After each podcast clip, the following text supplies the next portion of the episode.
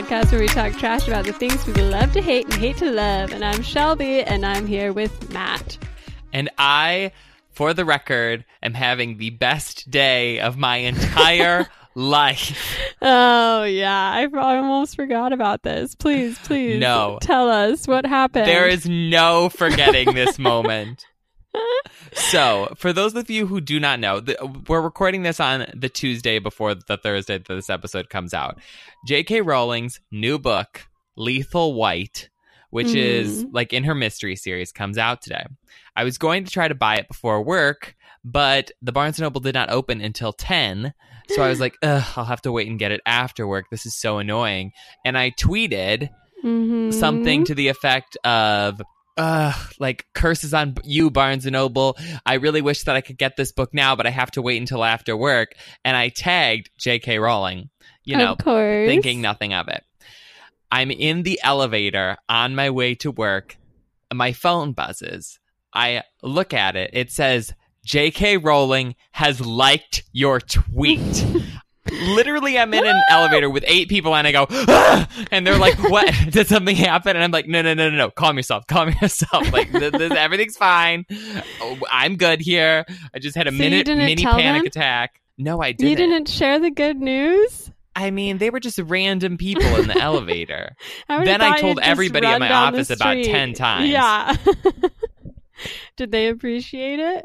I mean, you work in publishing, so they should yes respect oh it. yeah least. they yes they were they thought it was very cool i think less cool than i thought it was because some of the people in my office despite working in publishing have not read harry potter which seems ridiculous to me That is ew. it's like this is the best selling book series of you know the modern generation you'd think that you might want to read this and try to emulate the books that you're representing off of it but that is neither here nor there well, I'm so happy for you. I like know how it feels because like once Taylor Swift liked one of my Tumblr posts, so it's Oh, a big yeah. moment. You Well, know, also, when your hero acknowledges you. Didn't Taylor Swift like fix your tag or something at her house? No, no, no. I fixed Taylor Swift's tag. You know, I was the hero Oh. in that story. She needed Oh me. You know, we had a moment. It was it was wonderful. Yeah. So I I wouldn't dare to fix J.K. Rowling's tag. if it was sticking out, I would think she wants it that way. I will leave it. Like I would start wearing my tags out of my shirt just to no, be like her. it's like the girl code. If you see a tag on another girl, you have to fix it, or at least let her know. You know, that's just like that's just what you do for each other. You got to look out for one another. Aw, that's so sweet. The two of you guys, I such close know. friends. Yeah. Uh, so Shelby, I got some reviews. We got three reviews this week. Oh, I'm so glad. I've been holding guns to a lot of people, just being like, "What are you doing? Do you even love me at all?" So I've been hoping this would pay off. Unfortunately, while some of them mention you, there is none that uh, really, you know, single you out for your wit or ability. Yeah, but that's just because I support the podcast more than the individuals. You know, I'm a team player, so you're welcome. I'm sorry. I'm sorry. yeah. um. Okay. So I will. I will read one of them. I guess. okay. So this one is from LOTR Gymnast seventy three seventy three. So I'm assuming this wow, person Lord likes of the Rings. Lord of the. Rings. Also is a gymnast. Okay. Maybe Nice. seventy three years old. I don't know. it's probably a birth year. That's still That's kind how they eh, usually well, go. who am I to judge these gymnasts' age? You can be a fifty-something-year-old gymnast Yeah. if you want to be. Yeah, Don't call the fan of our podcast old like it's a bad thing. Yes. You're isolating. I guess them, you I'm saying she, but I guess it could also be a male gymnast. We don't know. Yeah. Yeah. Stop with the judgment. Anyways, random ageless gymnast says this podcast is hilarious, unique, and very well done. I consider myself pretty up to date on pop culture, but still learn from Matt and Shelby. They have great chemistry and cover topics that interest me a lot. And even if I don't care about what they're talking about, I suddenly find myself caring when I'm listening to this podcast. I look forward to Thursdays when I can listen to the next episode. It's a super great podcast, and I hope this podcast lasts a very long time. yeah. Thank you, random gymnast whose age we don't know. That is so Uh, sweet. Yes, that's so kind of you, want. gymnast. Yeah. And- So maybe this goes to the fact that the gymnast is not super old if they want it to last for a long time. Because you think if they're like a really old gymnast, then they probably don't care because they're near Age death. is just a number, Matt. Like, just get that through your head, okay? Okay. Yeah, but at a certain point you die. You know, that's also a fact of life. So mm, just I don't know. Betty White's still kicking, you know? I bet she's the true. gymnast. oh my the one. gosh. Betty, she she was born way before 73. Maybe 1873 was. when Maybe that Betty was a White good was year born. for her, you know? I don't know. Favorite decade. Yeah, Well, it's just a year, Shelby, not a decade. but uh, But maybe that's just her favorite year her favorite her year. favorite decade. Yeah. Look up what Betty White was doing in 1973. we'll That's do gonna, some research. we'll do a whole episode She's on probably- that next week. She was probably a gymnast in a movie or something. Yes, she was in. Have there been any good gymnastics movies? Now I'm trying to think. Stick It. Have you seen Stick It? Oh my No, gosh. what it's even a is that? classic. um, it's like a teen comedy from like the 2000s about a hardcore. She used to be a gymnast, quits gymna- gymnastics, and then is forced back after she's like, you know, it's one of those things where a court app- appointed judge is like, go to jail or go back to the gym, and so she's forced to go. Yeah. Is that a thing that happens? It- in movies, it does, yeah. So she goes back and Wow. she sticks it to the man, you know? It's a good one. It's a classic. I recommend it. Maybe in I one of these if- throwback episodes we can cover it. If I ever get arrested, the ju- the judge is like, you either have to go to jail or go back to your middle Yeah. middle school swim club. exactly. It teaches character, man. He's trying to keep the kids out of juvie, keep them Wow. off the streets, give them something like positive to put their energy towards, you know? So it was really mm. inspiring and it it was great. I loved it. There's a lot of gymnast movies, I feel like. Can you There's name that three? There's Stick It and Wait, I thought this was Stick It. yeah, I know. I'm just trying to buy some time. I don't know other ones, but they're out there. I'll look them up. I'll report back to you. I keep thinking of ice skating movies. I'm like, oh, That's there's that one with Michelle Yeah. Trachtenberg. Oh no, that was an ice skating Yeah. movie. Yeah, So. that's that's. And then I was just like, oh, I Tonya. No, also an ice skating movie, not a gymnastics movie. Yeah. Ugh. yeah, but that's a great review from Betty White. I really we'll we'll put that on our social media that Betty White supports Yeah. our podcast. Betty White she'll loves be us. None the wiser. yeah. does she have social media? I don't think she does. yeah. Yeah. So Get with the times, here Betty. first. Uh, so Shelby, can you tell me something that I don't know? Okay.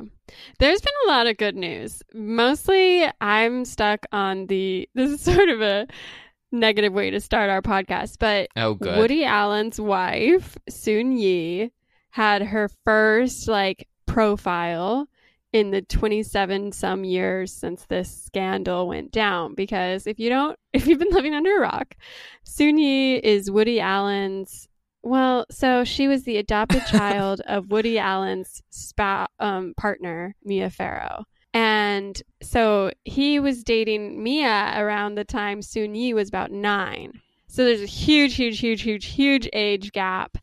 But eventually, when Soon Yi goes to college, they start hooking up. Mia finds out there's this huge divorce thing, and of course, the main scandal is this this story that he abused his daughter Dylan. So this is like Soon Yi coming out of the woodworks to try and clear Woody's name, basically. I don't know if you read the New York profile. It was written by one of Woody Allen's dear friends, so a little bit of fun journalistic integrity there.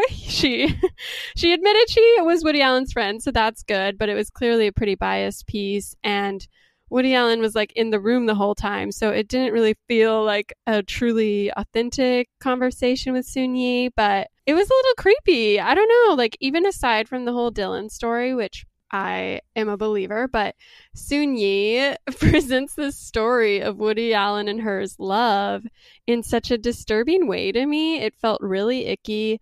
I mean, one, she was a child when they first met, and he started taking her to like basketball games because he said he was worried that she was a little mentally retarded and like socially inept. And so they started going on these basketball dates to like socialize. And I mean, some of the quotes from the story, they claim, they maintain that they didn't kiss or like they didn't have a sexual relationship until she was a freshman in college. So, you know, some restraint there. But she How actually was, was, like at this point? Oh my gosh, I don't know, like 50. I I didn't look up his age, but it's an insane age gap and an insane like boundary that was crossed. I mean, she, her whole thing is that she was abused by Mia, which is a very sad story, but it also plays into this grotesque relationship where she was like, "Oh, I liked him because he was showing me affection and being nice to me, so of course I was thrilled and I ran with it." And she's like, I wasn't the one who went after Woody. He pursued me. That's why the relationship worked. I felt valued. And it's like, oh, it's like, it just feels a little like groomy, you know, like a little bit Yeah. Beauty and the Beastie. It's a little uncomfortable and it's, everyone's been freaking out about it. And I just don't know why they thought it was a good idea exactly. Um, so I saw that this was a story and I was like, oh shit, we're probably gonna have to talk about it in the podcast. But I was like, literally, I don't know who any of these people are. This happened 50 years ago. I do not care. I put zero effort into studying up about this at all. I was like, I've never heard of this woman. I've seen like maybe two Woody Allen movies. I thought he was a creep anyways. Yeah. Then there's like the daughter, the ex-wife, and then hit the Mhm. ex-wife's son is Yeah. also like a writer for the New York Times, and is I was just like, this is way too much with a bunch of people that I do not care about. if this was the Kardashians, I'd be all into it, but I I can't get invested in a bunch of like 80 year olds at this point. Okay, okay. Pretty So- privileged response, but yeah. I'm an ageist. if you're over Yeah. 45, your drama does not matter to me Yeah. anymore.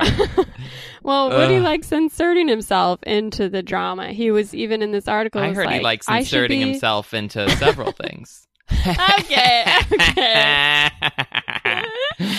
But he thought he should be the poster child for Me Too because he's like, all these actresses I've worked with, they've never been, you know, harassed by me. So obviously Yeah, I'm a 'cause you're, good like, dude. Sleeping with your stepdaughter. you're- yeah, some sort of weird. It's that weird. you groomed from her Yeah. abuse experience.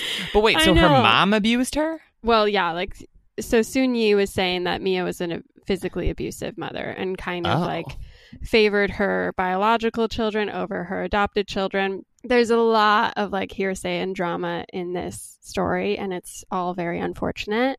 Mm. But the main crux of it is like, I really don't walk away thinking any better of Woody Allen, which I think is why Soon Yi agreed to do this piece was to sort of exonerate him because he's had a hard go this year with the Me Too movement. A lot of of his old actors and actresses have said they regret working with him or will not work with him, which like, okay, nice. Nice you say that now after your award winning movie came out. But so he's I think trying to prove that he's like a good guy and it just really backfired in a truly disturbing way for me.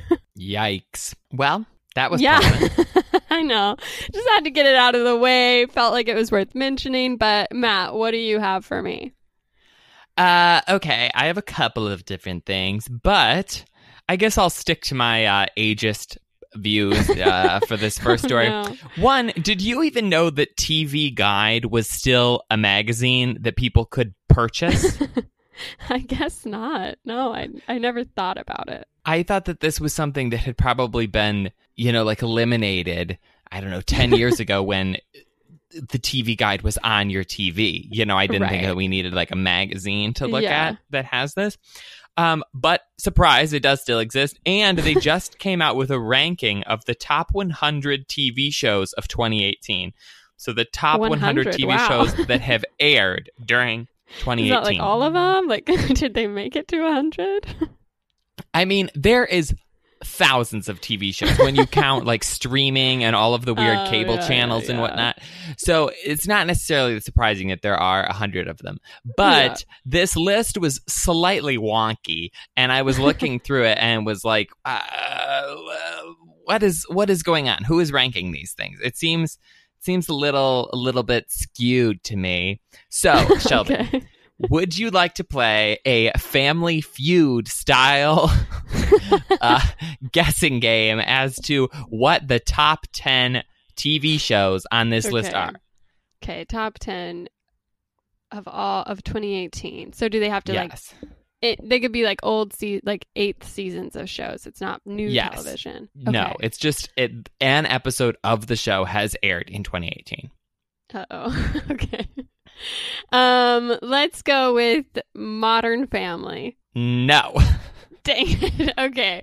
Okay, 2018. Okay, American Ninja Warrior. I'm confused. Are you trying to pick the best TV shows of 2018? No, I'm trying to win the game, and you set it up by saying they were surprises. So I'm trying to strategize here. Um, Okay, uh, no. I'm saying what if I'm saying what I think. Top Yeah, 2018. say what you think. yeah, top 10. Um, okay. There's a hundred on the list, but I don't. I don't have them all in front Tale. of me. Uh, that is not in the top ten. Okay, top ten. That is number Uh, The Voice. for the record. Uh, the voice is also not in the top ten. Dang it. Okay. Um, I'm gonna say Unbreakable Kimmy Schmidt. No. Actually, was that 2018? okay, how about this? I'll just give them to you. Yeah, Speaking that you've me. got Okay. none of them so far. Okay. Counting down. Number 10, Bob's Burgers. oh, What? that is a good show. No, have you watched it? No. Matt, then don't come in here with your snobby little uh like excuse you. Bob's Burgers is a well regarded and I'm pretty sure well awarded show and it's I actually thought only hilarious. potheads watched Bob's Burgers. Oh my gosh, you have to give it a chance. There are some hilarious episodes we literally just watched one the other night and we were dying. It's so funny. I can't believe you haven't given it a chance. Okay, okay. Anyways, moving on, moving on. Number nine, This Is Us. Okay, now Oh, we have yeah, some ones that are like, that. okay, number Yeah. eight, Big Little Lies. Okay, that's granted. Okay. You Number really seven, Stranger Things. Number okay. no, wait for this. Number four is some TV show I have never even heard of called One Day at a Time. Have you heard of the show? Is that a like a daytime show? Is that like a is that like, like a soap, opera? I have no idea. I'm not sure. And it the feels number familiar one to me, but I'm not sure. show is The Good Place. oh, that is a good show. Have you given that a chance? I have watched an episode of that and was like, "What? Like, what is No, all okay, of the hullabaloo?" Again, again, again, again, Matt.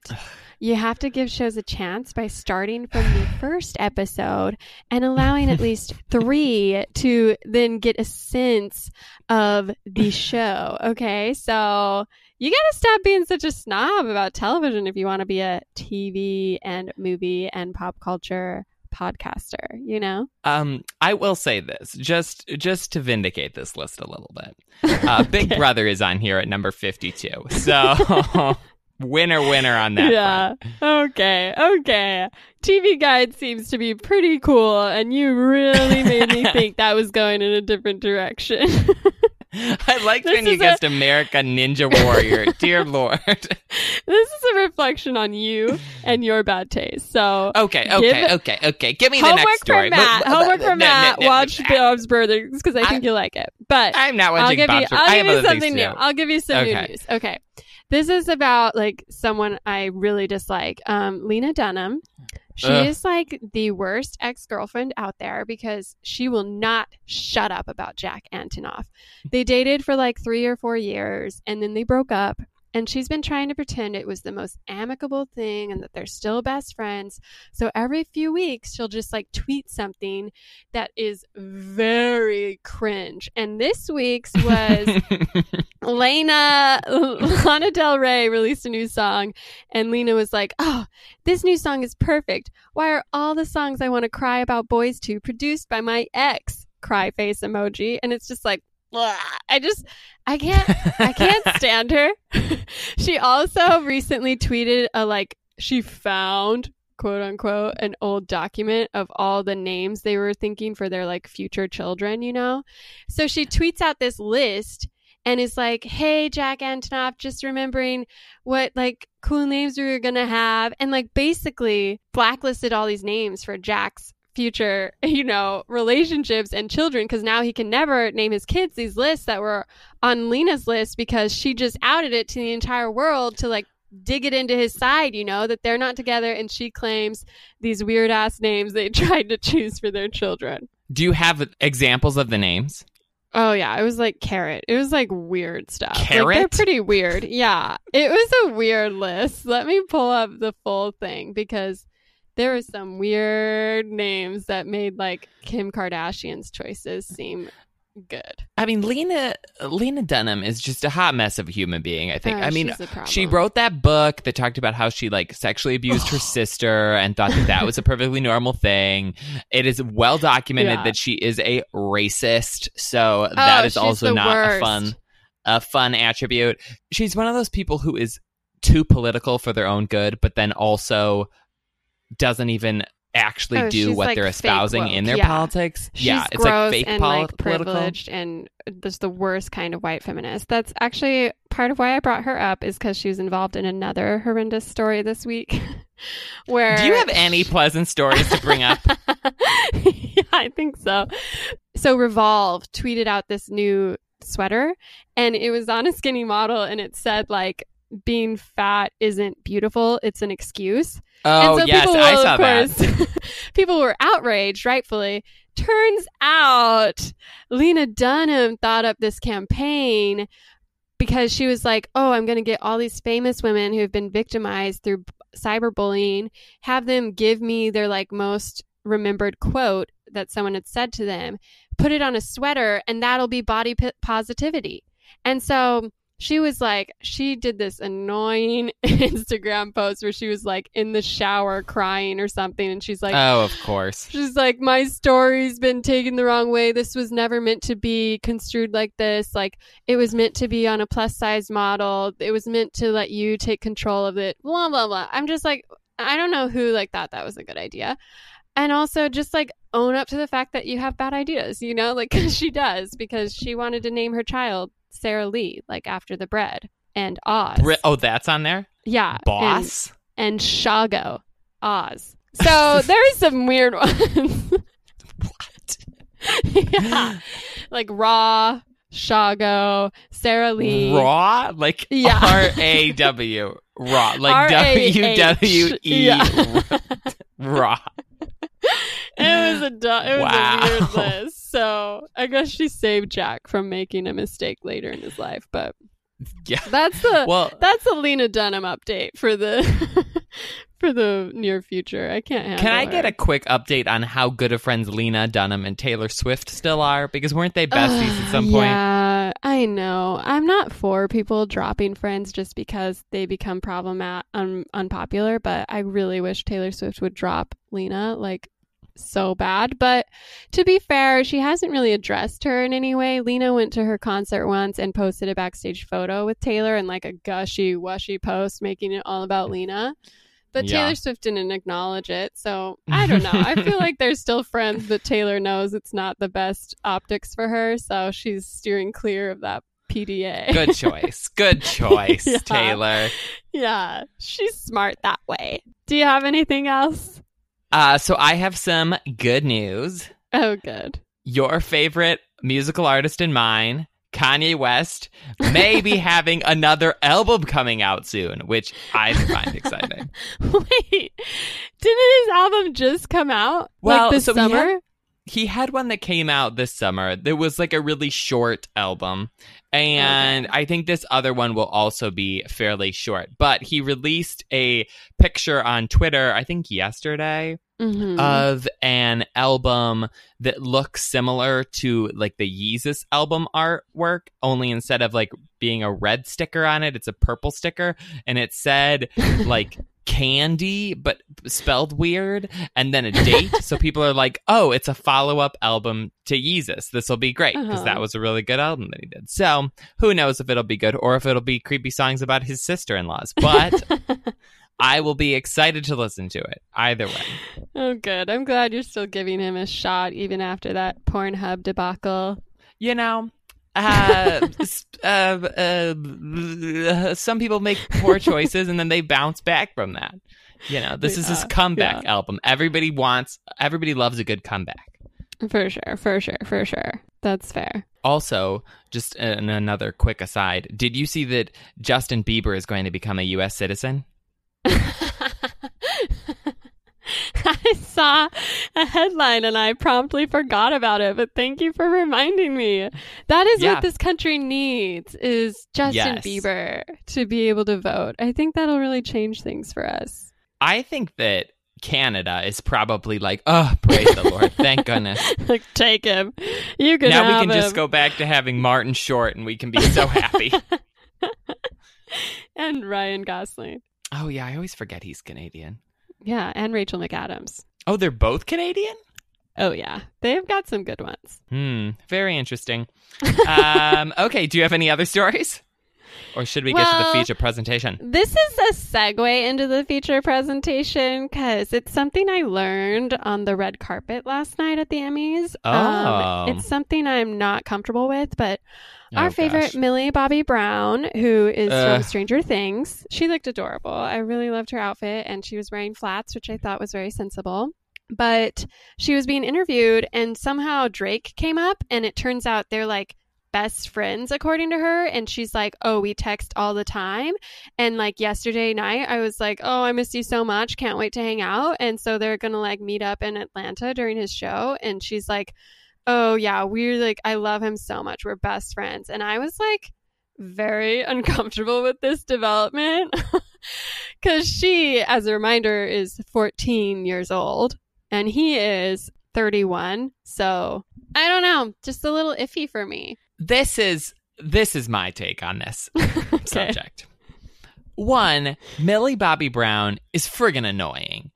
She was great in the first season of Stranger Things, but she wants to be a 35 year old Natalie Portman so bad at this current moment that she is obnoxious to deal with. All of her interviews and her social media is so like, I am a mature adult and should be taken very seriously. And she's not. She's a 14 year old. I'm sure that she views this relationship with Drake as like, we are both artists. We are close friends. We have texted one another. I took a picture with him backstage at his concert and he's like oh yeah that little girl from stranger things came to the concert uh she seemed cool to me uh but yeah she's 14 so like whatever I hope so. I hope so because she says that he helps her talk. He talks her through boy trouble. So it seems like there's a little bit of realism to this like texting relationship she's, she's claiming. But I mean, I I hope your your perspective is is the real one. I really do. You have been reading too much about whatever the frick her name was, and yeah, and it's not even that he's a, uh, he's a- Woody I don't Allen. Think he's, I don't think he's necessarily creeping on her. I just am uncomfortable with the uh, imbalance there. If there is some sort of relationship forming, so I do not think that they are close friends. I find that highly unlikely.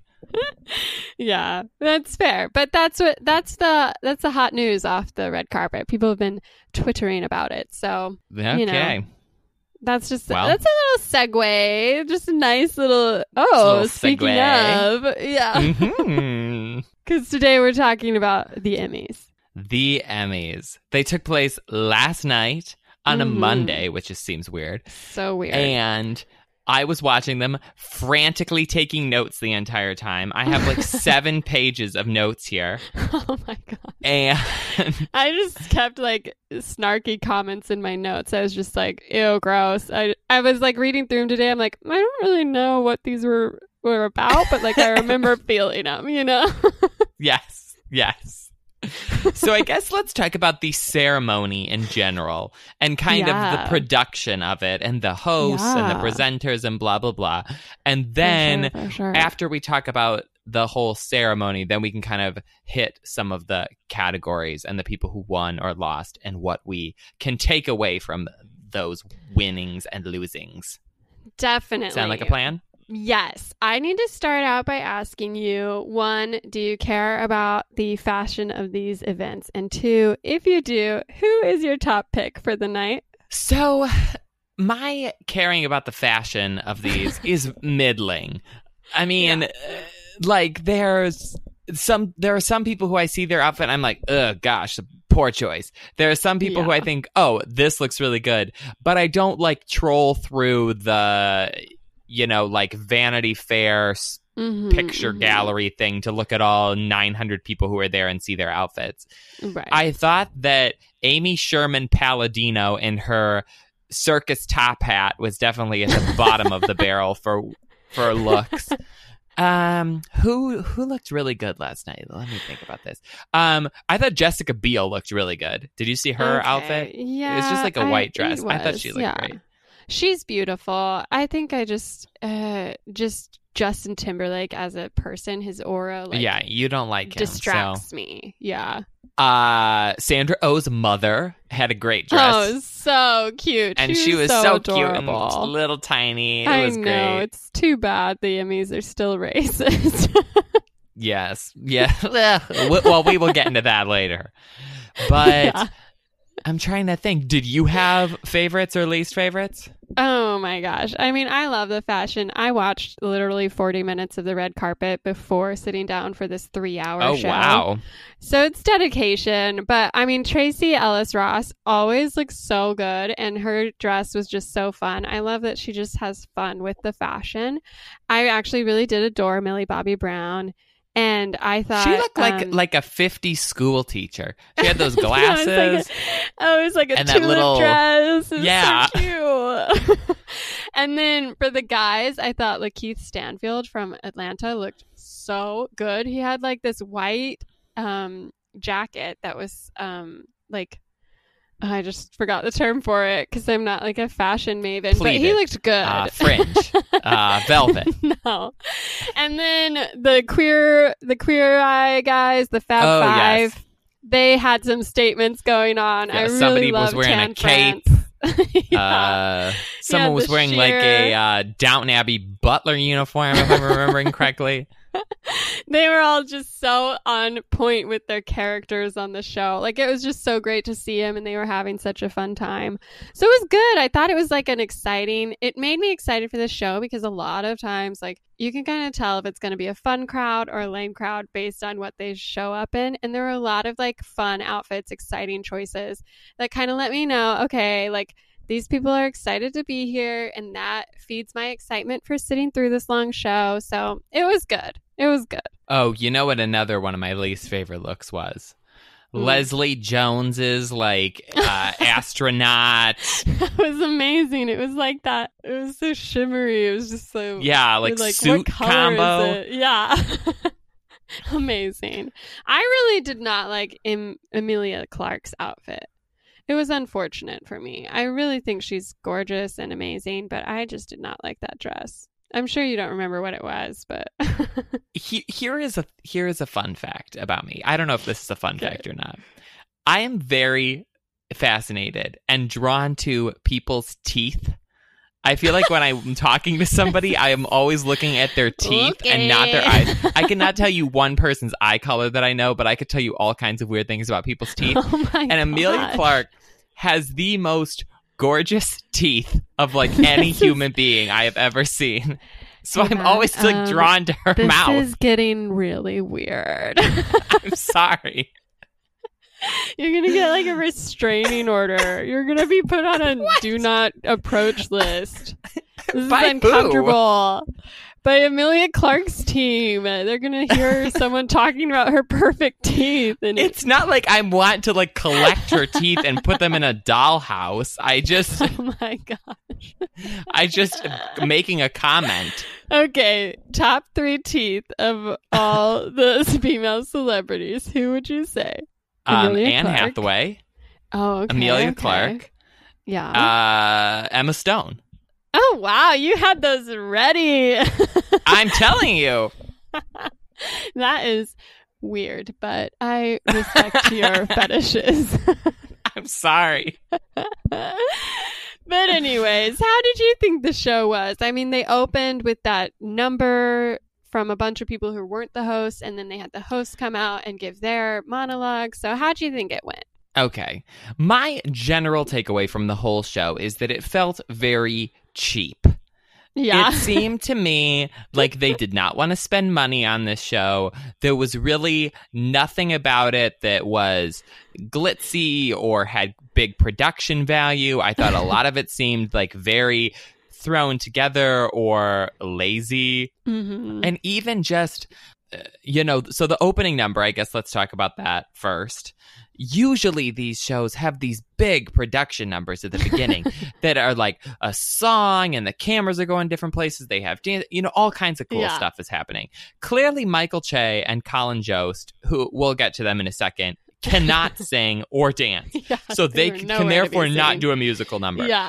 but instead of having them do some kind of like big creative something, they just decided, Yeah. ah, scrap them, keep them backstage. We'll have a couple of was weird. random stars come out and sing this song about diversity.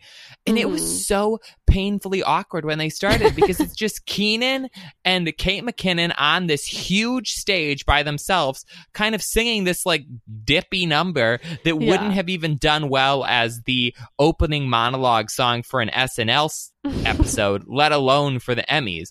And then Yeah. sure you got some some lift when the various other celebrities came out and joined them, but hmm there was nothing exciting. I remember the Golden Globes intro the year that La La Land was nominated. Do you remember this?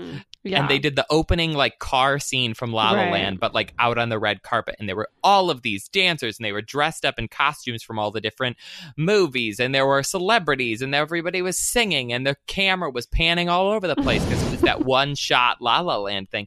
And and that compared to this, I was like, who who Mhm. approved this? Th- thought this was a good idea. Did they have a week to put this show together? It looked It was so pretty messy. drab. It was hard to like hear them to like understand what they were saying, so you didn't like Yes. catch the jokes. And they were like, it was. I was just waiting for the host to come out because I was like, why is this happening? Like, I just wanted Yeah. it to flow together, but it was just sort of this one-off that really. I mean, it, it became ironic given how the show didn't really award any POCs. Yes. But I thought it was like a funny idea, but yeah, it kind of like it stalled before it even began. It just wasn't really magical, which is what you hope for these big these big award shows. Something a little And I thought, oh, maybe like this will lead up to the host being introduced, but it was sort of like Right. that number completely ended, and then they Yeah, were like, "And your host for the night," and Michael Che and Colin Jost walked out, and then it began like nothing had ever happened. Another thing about like just the inexpensiveness of it is did you see the carpet? At one point somebody who won an award mentioned how the carpet was bad and i was like what are they Mhm. talking about?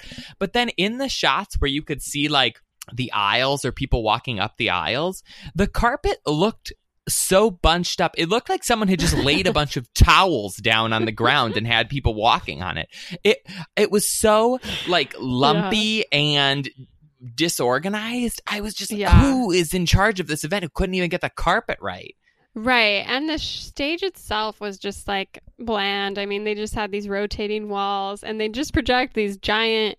I mean, every time there was a winner, there would just be this giant screenshot of the winner in their show overwhelming this poor person who's trying to give their speech. yes And it was just, yeah, it didn't really have the polish you expect at these sort of things.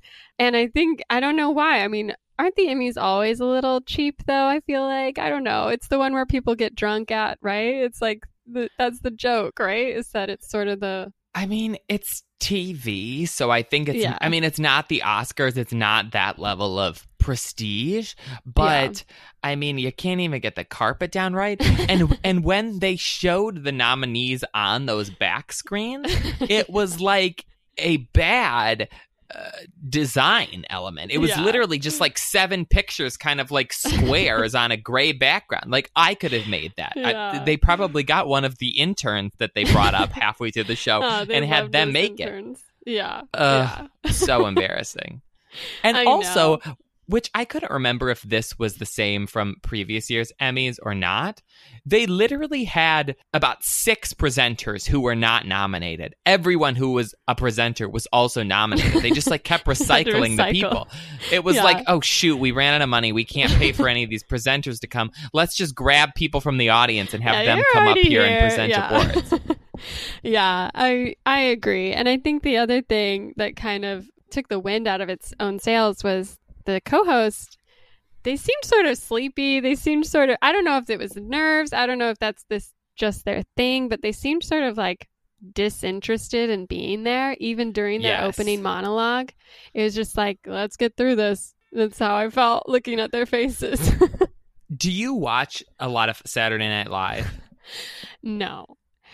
And I think um this this show speaks to why, you know, cuz Yes, yes, yes. the production level So- is pretty similar. I was a huge SNL fan in college. Like I love Kristen Wiig and oh, Bill Yeah. Hader and that era of SNL. There were some good ones. so I yeah. still watch it now, but it is painful. And Colin Jost and Michael Che, who are by the way the head writers for SNL, which is oh, embarrassing really? in its own right, Oh. Yeah. do this every week on Weekend Update. They're like they they look like they don't care to be there. Michael Che especially can never read his prompt cards, screws up his lines, like eh, like just makes random asides. Looks like he puts zero effort into it. And I would say that this show ran almost exactly as if the cast of SNL had a week to put together the Emmys and staged it. You had the bad opening monologue song. You had their uh, opening, I guess, monologues and the yeah. Yeah, and that was like the weekend update jokes. They brought on Maya Rudolph and Fred Armisen like they were guests on a weekend Yeah. update, but not even good guests. Uh, and then just kind of hard. did that bit where they're like, well, "What are you guys doing, Maya? Like, uh, what? Like, come on, Yeah. you guys are We're out of crazy." time. Yeah, Yeah. Ugh. It was just a so. The whole sad. thing was was bad. yeah. And then and then literally every cast member of SNL was there and they were all presenters or in the songs. Yeah. Or, I mean it just felt like an episode of SNL. Yeah, Lorne Michaels was, was- there in the front. It was pretty row. nepotistic, yeah. And it felt Ugh. like some of the jokes it was like, yeah, it felt like SNL where like they just don't care if not all the jokes are great because if you get at least a few one-liners in there, then like props to you. And so like their opening monologue, like some of it was funny and some of it was like, what are you trying to say? And like, why are you making a racist joke about Filipino nurses right now? Like it just Yeah. struggled, I think, to like to get the energy up for the rest of the night. Well, they were low energy, and you could tell Yeah. that they also knew nothing about any of these shows because all of their jokes were like the lowest hanging fruit of like, oh, The Handmaid's Tale. That's like the life we're living now. Isn't that funny? Or like Yeah. Hollywood. uh, It's mostly white people. Wasn't that a good joke? It's like Yeah. literally these maybe these jokes would have landed halfway decently and kind of with a snarky edge at like the 2015 Oscars. But at this point, I have heard the Handmaid's Tale joke 75,000 times, and I don't need Colin J to give it to me again on the Emmy stage. Like, come on, put some effort into this. I know you have a team of people writing this. Someone has to have seen one of these shows and can make an actual joke based on material that was in Barry or Atlanta. But no, Right. they couldn't come up with anything.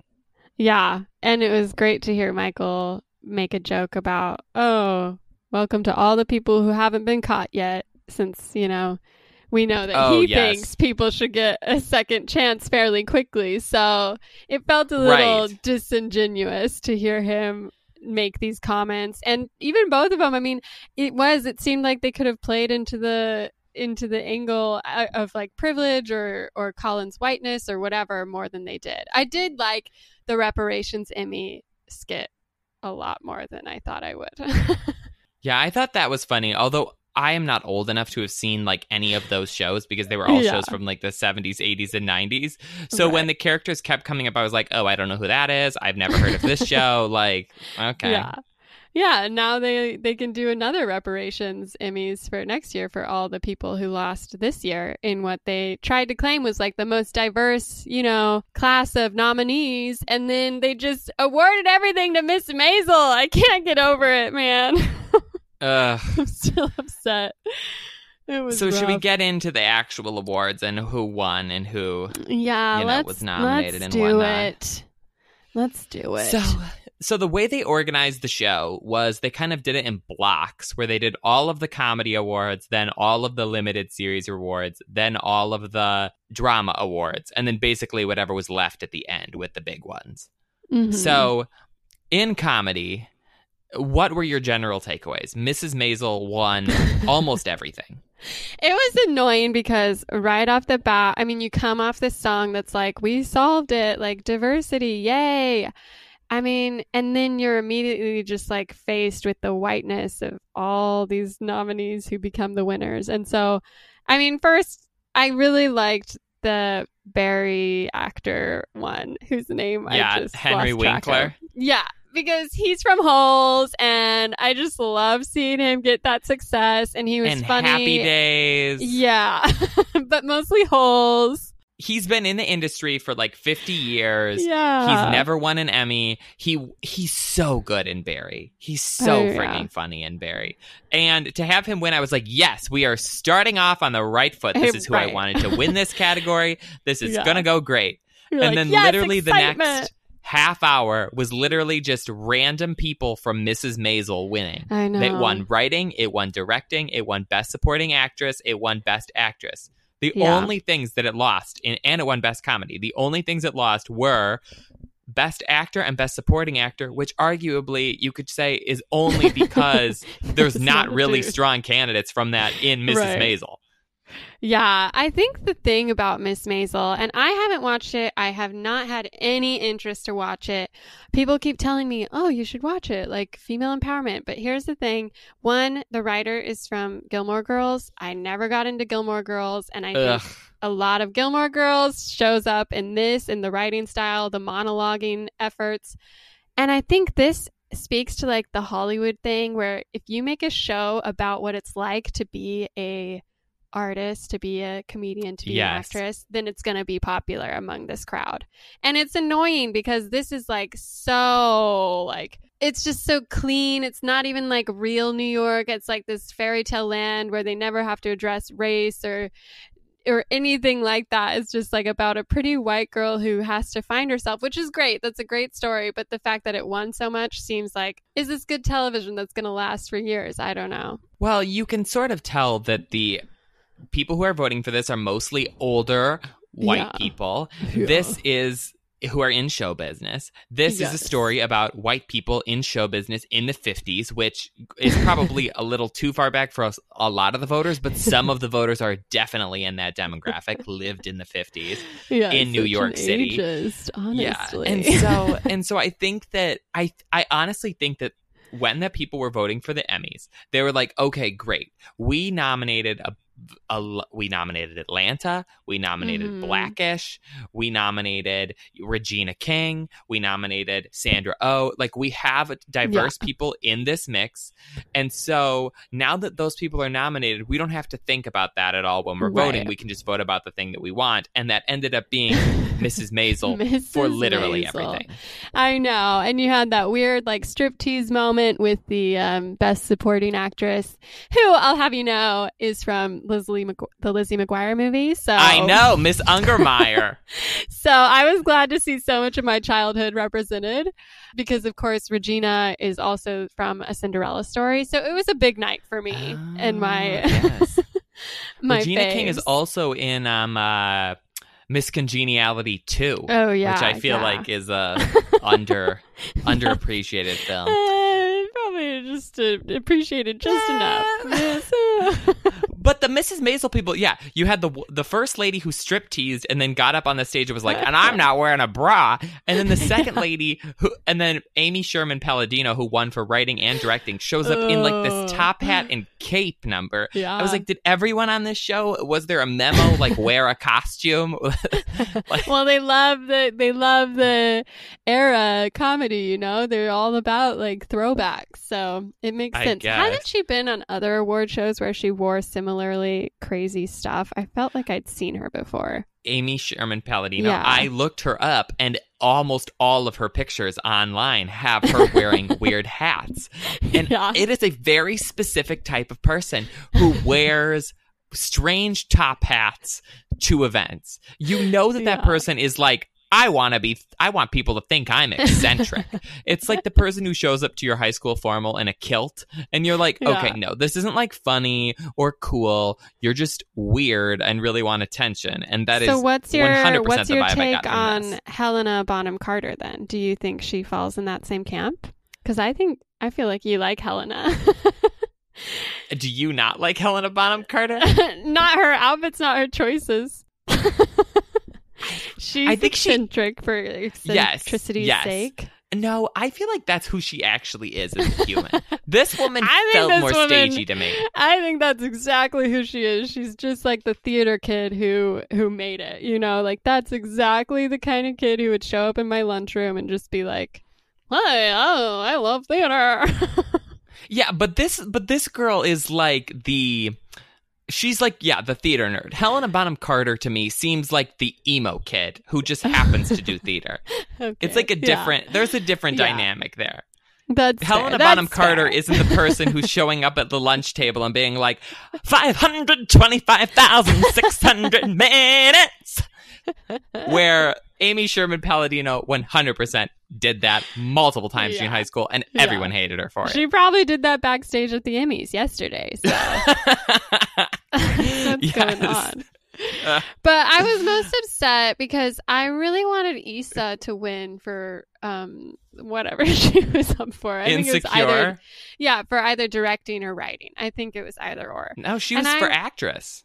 Oh, was she? Because she lost, I thought, to Miss Maisel in the beginning. Yeah, she lost to Rachel Brosnahan. Oh, did, was she nominated for? Oh, I don't, I don't have the writing and directing nominees in front of me, but she definitely But was anyway, nominated she for was actress. robbed. Yeah, I love her. I love that show. I think it's so good. But I think that was the theme for the night. I think we went literally um like 72 minutes before a person of color won and even like everyone seemed shocked because Leslie Jones was on stage and started freaking out because finally like Regina got to come up and win her award and it was wonderful even though I didn't watch that series. Oh. So let's talk about the limited series because Yeah. Maisel basically won everything in comedy. so then we move on to limited series, which I think everyone thought that American Crime Story, Assassination of Gianni Versace, was going Mhm. to basically sweep all of these categories. Really? But for the most part, it did not.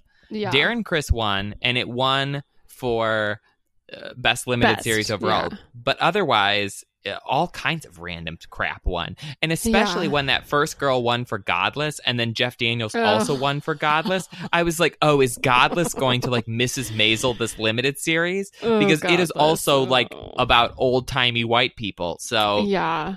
that could have Godless been was the one segue. I saw a trailer for Godless that was basically like, oh, this town here, they killed all the men and now it's just women and they don't need no men. And I was like, oh, yeah, sign me up. I'm going to watch the F out of this show.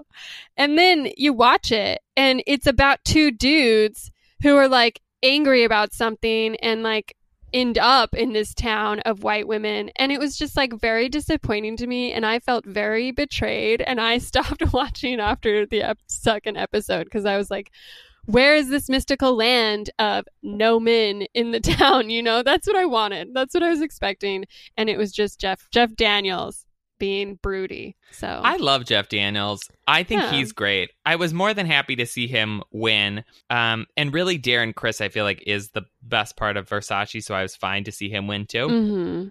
But yeah the weirdest thing for me was the Regina King win because. Yeah. Not that Regina King is not a great actress, but this show that she's on, Seven Seconds, was, I think it was on Netflix. yeah It was yeah. supposed to be a series, like an actual TV show. They canceled it after a season because it did so poorly and then ran it as a limited series for the Emmys because they were like, eh, well, there's not going to be a second season, so let's just run it as a limited that's series. pretty funny oh that's And really also, funny. Regina King has won two Emmys before, both for American Crime, which was this random like ABC Yeah, show. yeah. Oh, Basically, she it. has won three Emmys now for shows that got like no other Emmys. Like she randomly got nominated, everyone was surprised, and she randomly won. She's good. I was reading an article though about it, and yes, she is she's great. I watched American Crime and I thought she was fantastic in that. So mm-hmm. she's definitely deserving of these awards.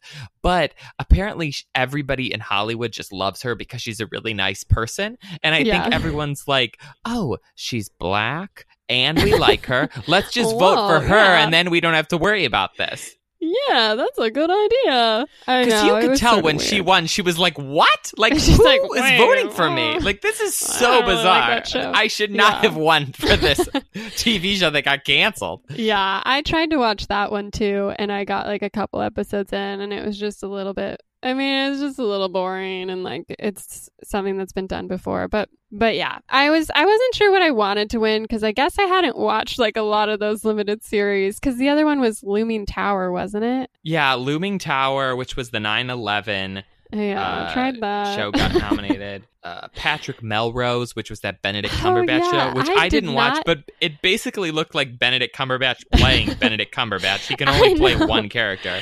I had never heard of it until last night. I didn't. I didn't even know that was a thing. What is it on? I don't know. I ha- I literally have no idea. I think uh, Yeah. may- oh Showtime. I think it's on Showtime. Oh, okay, that's why. But the and the people who Regina King were was up against is like a weak field because you had Yeah. Jessica Biel in The Sinner, uh, Laura Dern in The Tale, which was like a TV movie, which I think she was supposed to be good in, but I didn't Yeah. see it.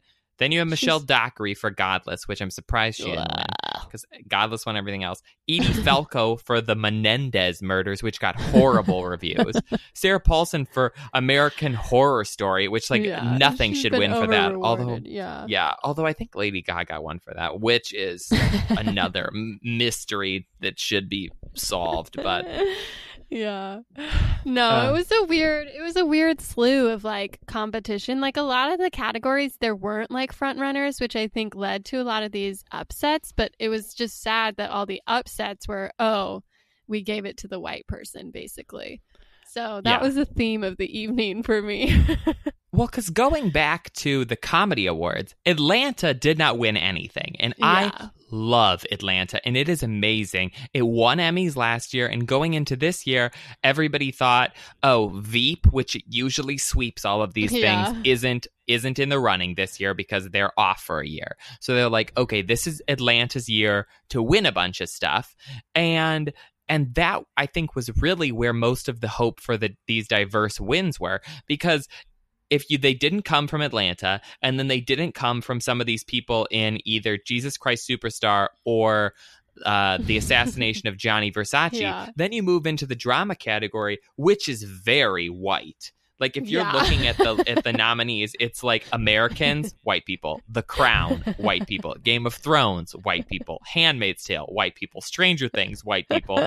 You have This Is Us, which has a black person in it, He's so and good. Westworld, which also has a black person in it. yeah. So really, it was like by the time we got to this section of the awards, I was like, well, I'm going to be reading a lot of articles about how the Emmys wasn't diverse because nobody's getting a trophy in this mix other than a Yeah. white person. Yeah. Well, Thandie Newton won, and she gave my favorite speech. So she won for Westworld, and she started by saying, "I don't believe in God, but." Uh, well, I don't remember what she said. Oh, my favorite Oh, speech. She was I like, "I don't believe in God, but I'm gonna But- pray but I'm to gonna- her I'm tonight." gonna thank her tonight. Yeah, Yes. which is great. It was a it was a female empowerment moment for me. But otherwise, yeah. I mean, Really stuck Pete- with you. I know it really affected me long term. Peter Dinklage won, which I was like, okay, he's great, but I was under the impression that this season of Game of Thrones was the worst of all of them. And also, I caught a few episodes. I feel like his character didn't do much this season. Yeah, yeah. I mean, I think you can tell that this was a strange year in the drama category just yeah. based on how many different shows won things. It was all over the map. Yeah.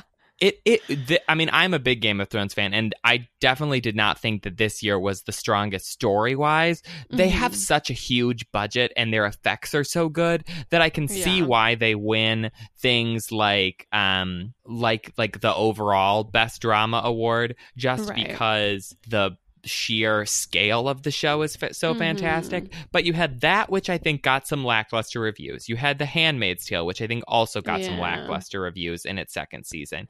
Yeah. Then up against it, you have Westworld, which again also got not great reviews, and you have The Crown and The Americans, which The Americans is done after this, and people have loved it for forever, but it hasn't won any Emmys. And then you have Mhm. The Crown, which even though it's it's going to have a number of more seasons, it switches its cast every two years yeah. because the characters are getting older, you know, the king and the queen or Mhm. whatever. Every year, every season is a decade. So for this round of actors for the crown, like this is it for them. So I Right. think that you had this weird mix of like people wanted to give awards to the crown, people wanted to give awards to the Americans. Some people still wanted to give awards to Game of Thrones. You had Thandie Newton, who was phenomenal in this season of Mhm. Westworld, and also black. So, you know, there was that pull on that award. But what I was so surprised at was that Handmaid's Tale did not win anything. And I think going into this, people thought it might win everything. Yeah, I know. I love Handmaid's Tale. This season was a little rough to watch, and I kind of didn't like most of the choices they made in the end. But they were like phenomenal acting roles. Like, I mean, I felt like all the supporting ones were so good, and even What's Her Face did okay staring at the camera for extended periods of time. So it was sort of strange that they walked away with nothing and then like random other shows got like one offs because there wasn't like that's the part of the problem is there wasn't anyone to really root for root for. Like you weren't like really caught up in the hope or anticipation of anything. And i think that just kind of made the whole the whole show drag a little. Like by the end i was just like i was not interested. I did not care who won best drama or best comedy. It just like did not matter because it was just all over the place it sort of felt like a like a pointless like a pointless show because you weren't really it felt like everyone just filled out their ballots that night and just were like okay I, I recognize this name cool They filled out the ballots while they were actually building the set and writing Yeah. the script for the Yeah. show. That they're like night. oh no we forgot the countess Shoot, was that this weekend? Uh damn it. Like um uh, Yeah. uh, oh I have a bunch of towels. I'll just lay them down on the ground. That- They won't nobody will notice. One good thing to come out of this show was a surprise proposal no one saw coming. And Yes! it was actually very sweet, I thought. It really reinvigorated me for the last half of the show. I don't even know his name, really, so. Um. Oh shoot, I have this somewhere. um. Do do do do do. It was for the vari- Glenn Weiss Glenn for Weiss. outstanding directing of a variety special. He directed last year's Oscars, and so he won this award, which is seems strange to begin with, Yeah. but whatever. so he wins this. He goes up on stage and he's like thanking people. He gets to his girlfriend. And he goes, "Oh, and I hate calling you my girlfriend. I'd rather call you my wife." dun so dun sweet. dun. I know. We were like, what? Everyone just started freaking out. It was so, it was crazy. I've never She seen was anything freaking like out. it. Yeah. Yeah, ah, it was amazing. She Leslie like then Jones, struggles to everyone. get Yeah.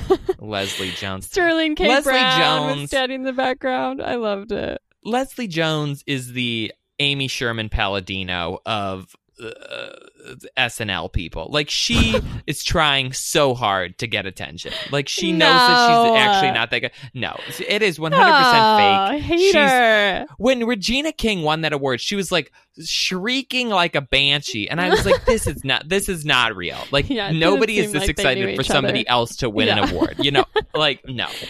I think, you know, they, yeah, I can see why she was excited about that moment, especially given how white the show had been previously, but I see what you mean.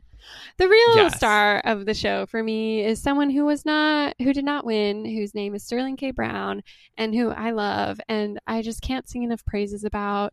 Um, he's been having a real moment this these last couple years, and I'm so glad because I first uh, encountered him when I was like 14, and I found this show on Lifetime called Army Wives. And he was the star of Sounds it. thrilling. And I was just like, man, this guy is going places. And everyone was like, he's on a Lifetime show.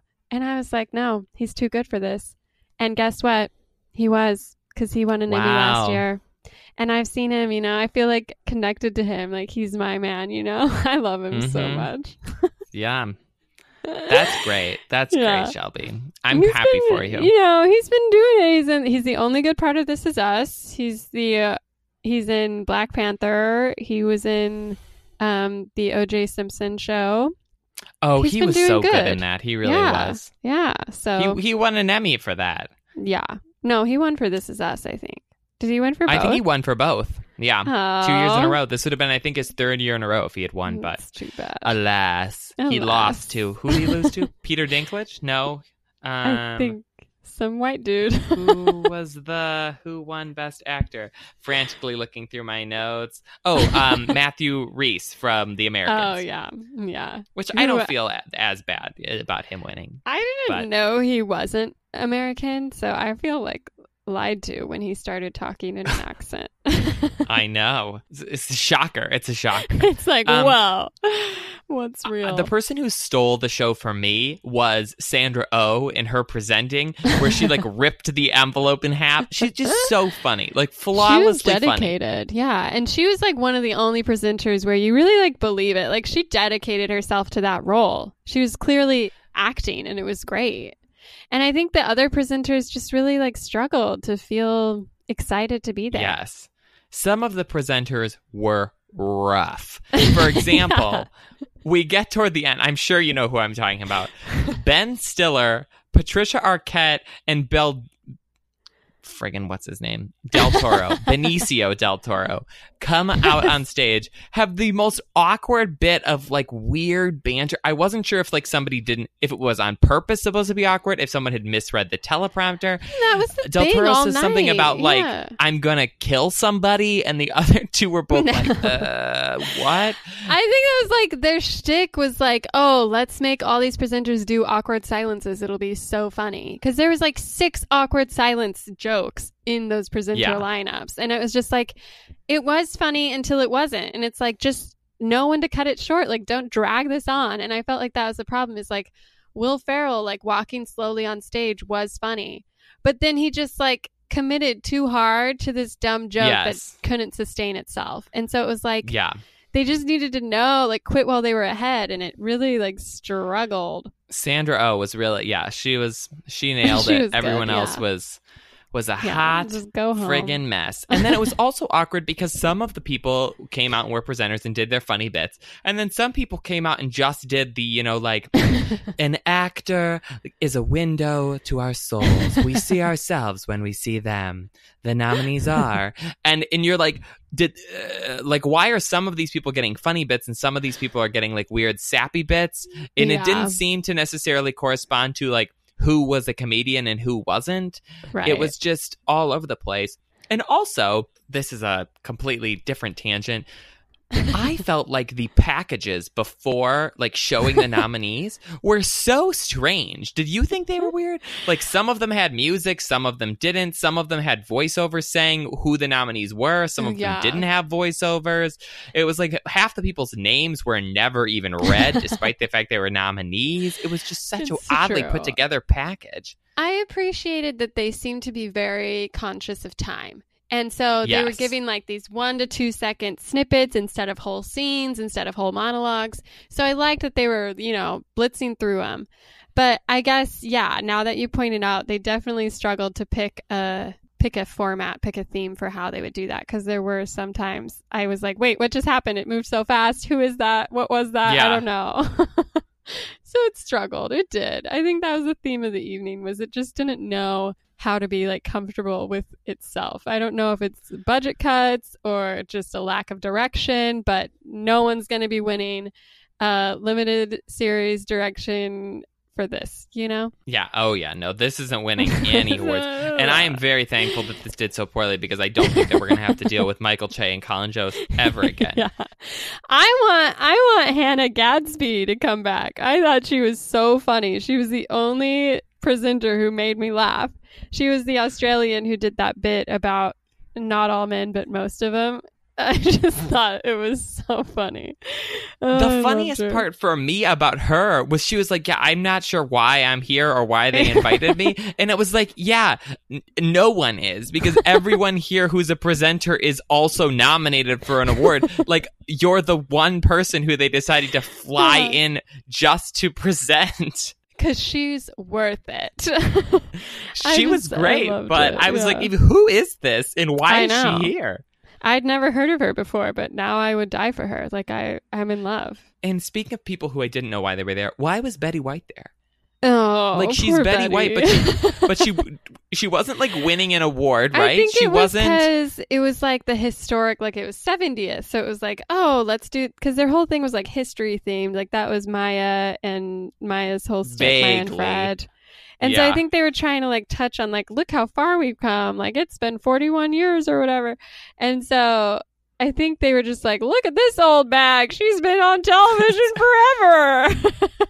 so they just dragged her out, poor thing. I, I was like, are are we giving her an award? Aren't are, is she presenting? Oh no, she just came No, out, gave like Betty. a weird little monologue, and It then left. to watch. Yeah, it Yeah. was like it was like She she, was had struggling. her moment, her renaissance with like the proposal and stuff. She Yes. she was in a bunch of funny things, and so when she came out, I was like, oh yeah, I forgot. Like she's still around, and then she started talking, and you're like, oh. That's why she's not like doing so hot anymore because she's clearly Yeah. like reached old, and it's it's like Yes. sad. So they gave her a moment, I guess. I'm not sure why, but the standing O was very sweet, and it was like nice to see her. It was just hard to listen to her and realize all good things come to an end, you know? I know. I feel like it's like when um uh, like I think at the last Super Bowl, George and Barbara Bush were like did the coin flip or something, and it's like Mhm. they came out there, they flipped the coin, they didn't talk, everybody clapped for them, and that like that's what you need to do with Betty White. Like if you're going to bring her back because she's like ninety something years old, Yeah. it's like have her be there,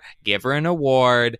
like, don't make her like stand there on stage by herself and just talk to people. Like it was so I felt bad for her. the struggle was real, yeah. In a in a natural segue, the in memoriam section of this was so bizarre. Did you not think this the whole time you were watching it? I was just confused because it was like people kept clapping and cheering, and I was like, wow, that's kind of rude. They're showing favoritism. And then I realized by the end that it was the track itself was like a live recording of this song. Yes. And so people were like clapping on the track. And so that was very like disconcerting to me. It was odd. it was bizarre to me because usually, you know, they do this at every award show. And usually Mhm. it is like rapid fire. They are Yeah. gutting through like dozens of people, and most of them you've never heard of, like producers and screenwriters and people who did lighting on things. And you know that with TV, there has to be hundreds of people who have died this year who Right. have done things on TV shows. Like there have to be loads of people to pick from. but this moved so slow, it maybe covered 20 people, and the majority of them were not even people known for TV. It was like Aretha Franklin, John McCain showed up at one point. I was like, Yeah. what show is They he on other than like John the McCain. news? Like, yeah. w- what? They just basically picked like random dead people who may or may not have been. One of them was like a comedy club owner. It was so, it was such a weird hodgepodge of people. matters to them. People were upset they didn't include Mac Miller, which at first I was like, well, he's not an actor. But then I realized, wait, neither is John McCain. Neither is So anybody who was on this yeah. list.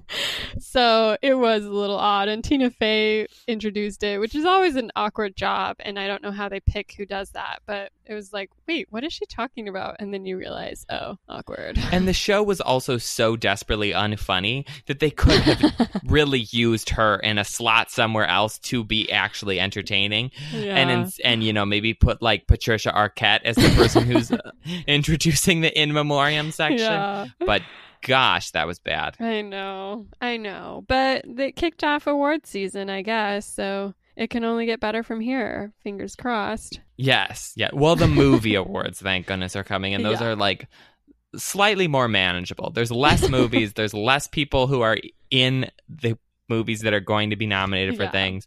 It just feels like they're more put together than some of yeah, I mean TV the. Oscars are so good they win Emmys. So Yes, yes, the so true. The Emmys don't win Oscars. That's a fact. yeah.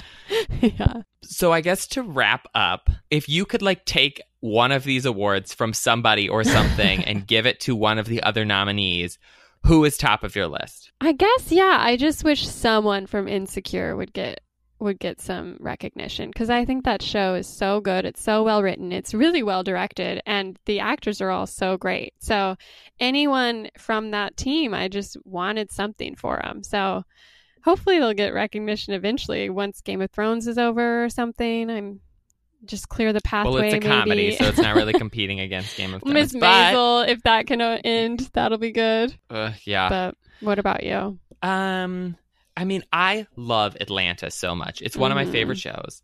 But I also love Bill Hader, so I wouldn't want to take his Oh, Emmy. yeah. But I think that maybe I would just take the best comedy from Mrs. Maisel and give that to Atlanta because I think it deserves fair. it. Yeah, I think it's weird it didn't get anything. Like it just shows the voters are just out of touch and disinterested in like what not only what people are watching, but also what people care about and what like matters and what's making a difference in like the cinematic landscape of television because I doubt it's Miss Maisel and it's like clinical version of New York in the 50s, you know. Yeah. Uh, and weird top hats. yeah, but that's it. We did it. We watched 3 hours of awards for things we didn't like. Yes. As I was watching it, I was frankly like, and everything that I love is losing until we got to the drama section. And then, like, I love The Crown. I love Westworld. I'm Yeah. fine with Game of Thrones. So I was happy to see them win. But yeah, especially early on, it was rough sailing. Well, speaking of loving things, do you have a love it or hate it for me this week? So I do, but it's sort of. I don't know if it is a love it or hate it, but it's something that I saw recently and like Okay. wanted to talk about. Yeah. So I, I over the weekend I went and saw White Boy Rick. oh, Did you see this yet? No, I just saw Matthew McConaughey putting his foot in his mouth during the promotional period, but go Oh, on. what did he say? He was saying that um, the problem with youth today are single parent homes, and that that's the problem with Detroit and Chicago is all these underprivileged kids who don't have two parents and don't have a don't have a mother figure. So, just a lot of lot of talk about that and how he and his wife sit at home and think about how sad it is for these poor kids who only have one parent. So, I know. mean, I'm sure that that is one of many, many, many right, contributing many, many, many, many. these Yeah. Yeah, maybe not worth a white dude bringing up on his dumb movie promo cycle, but Yeah.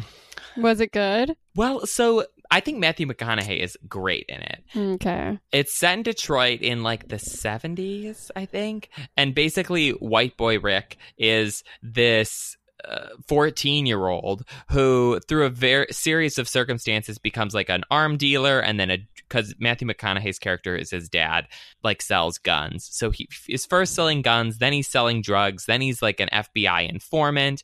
Eventually, the FBI sort of like sets him up Mm-hmm. and and he gets like arrested and then has to go undercover again it's it's a very surreal twisty story that is an actual real story. It's like based on Yeah. real events.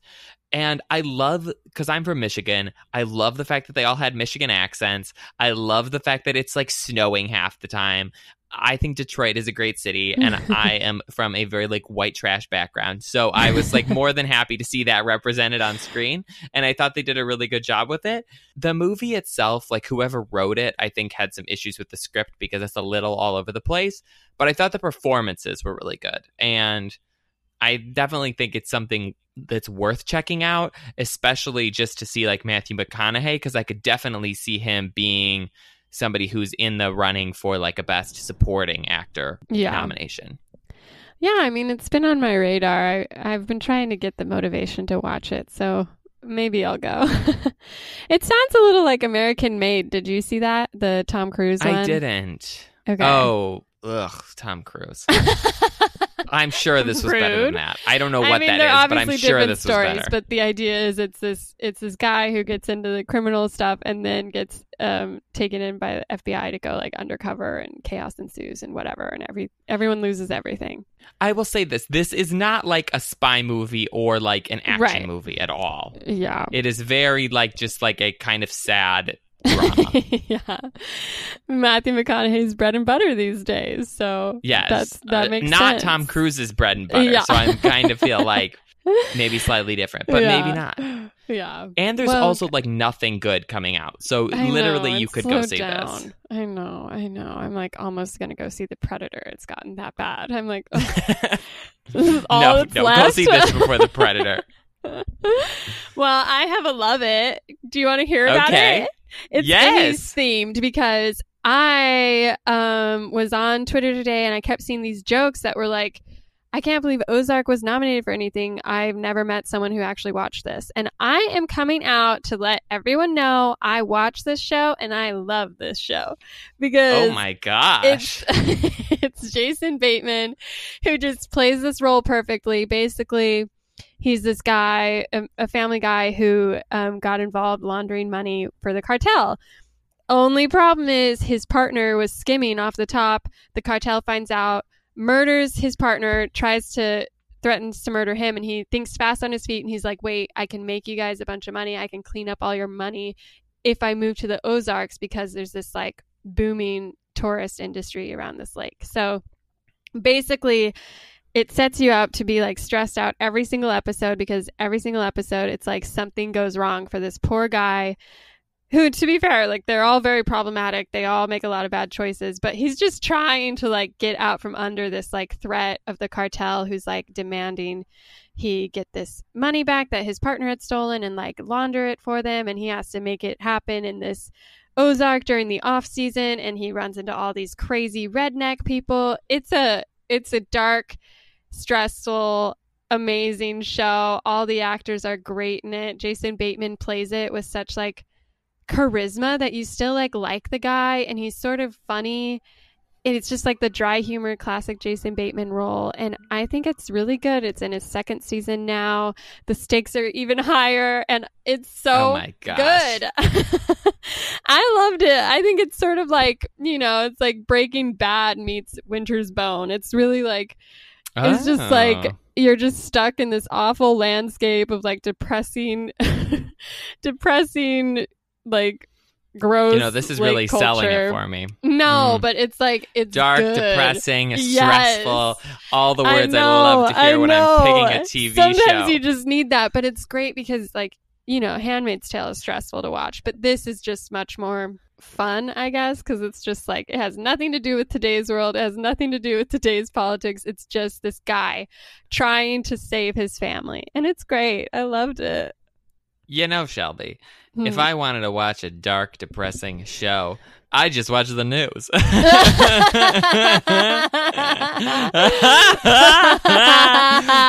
Oh, that's a good one. Oh, That's a good one. That's a good one.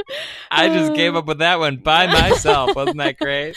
yeah, that is good. Thank you. I have it mildly out for Ozarks because it's currently taking up top billing on the Netflix Netflix like homepage, which Yeah. should be going to American Vandal, which I'm slightly upset about. But maybe I'll check out Yeah. Ozarks. I think Netflix caters to whoever's watching because that's not my top banner. So I think it's trying Oh, to tell really? What's yours? My top banner is atypical right now.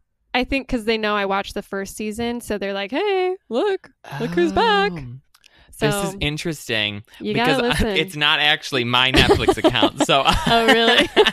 yeah. So so this could be why it's not catering to me. yeah, someone wants you to watch it. Take it. Yeah, or somebody wants somebody else to watch it. yeah. Either way, Uh, it's worth checking out. It sounds it sounds great. Maybe I'll maybe I'll um maybe I'll start it once I finish with Yeah. American Vandal. I feel like our love it or hate it is always us talking about something we love and the other one being like, oh, definitely. Yeah, I'm totally Yeah. going to check that out. Yeah, thanks. Well, I feel like we both know our tastes really well, and so like I, I can see something and be like, oh, I'm not gonna like that, or like, Yeah, oh, I would like this more. and Ozarks definitely looks like one of those shows that I like could get into if necessary, but. yeah. Like, like if it was really popular, I would watch it just because other people are Right, watching it, and. I'm Of sure I would enjoy course. it. Yeah. But yeah. it's not like Crowd Westworld, follower. which is one of those shows that like I would watch no matter who else is watching it because I just find it so fascinating. Where I feel like you're the opposite. I know, but full circle. I mean, if you take any of my recommendations this episode, I really hope you give Bob's Burgers a chance because it's. No. I think I think you might Uh. actually like it. I think so. I think so. Just give it a try. Okay. Okay. Yeah, that sounds great.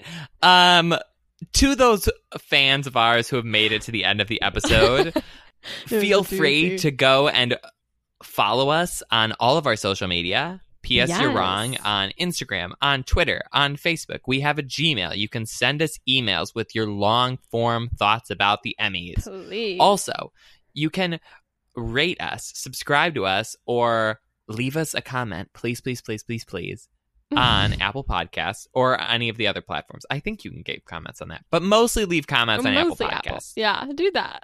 Yeah. And maybe say something nice about Shelby because she's having low self esteem issues, please. I need to- yeah. Yeah, or just say something mean about Matt. That always makes me feel good too. So Oh, yeah, that would be fun. yeah. Tell But give me five wrong. stars. Yeah. yes, yes. I'd like some constructive criticism, please. yeah. He needs it. Uh, well, I think that is it for this week, unless you have anything else, Shelby. No, that was a doozy. It's good times. Well, uh, see you all next week, everybody. I think we're going to see that. What's that movie called with A um simple Blake Lively? favor. A simple favor. I've got multiple Yes. texts asking us to cover this, so I'm excited. I I saw it. I won't tell you what I thought. I won't tell you anything about it, but but I'm excited. okay, okay. Well, the fans are asking for it, so we Yeah. are going to deliver. The fans aren't asking for Bob's Burger, so I probably won't watch Yeah. that. Okay, bye, everybody.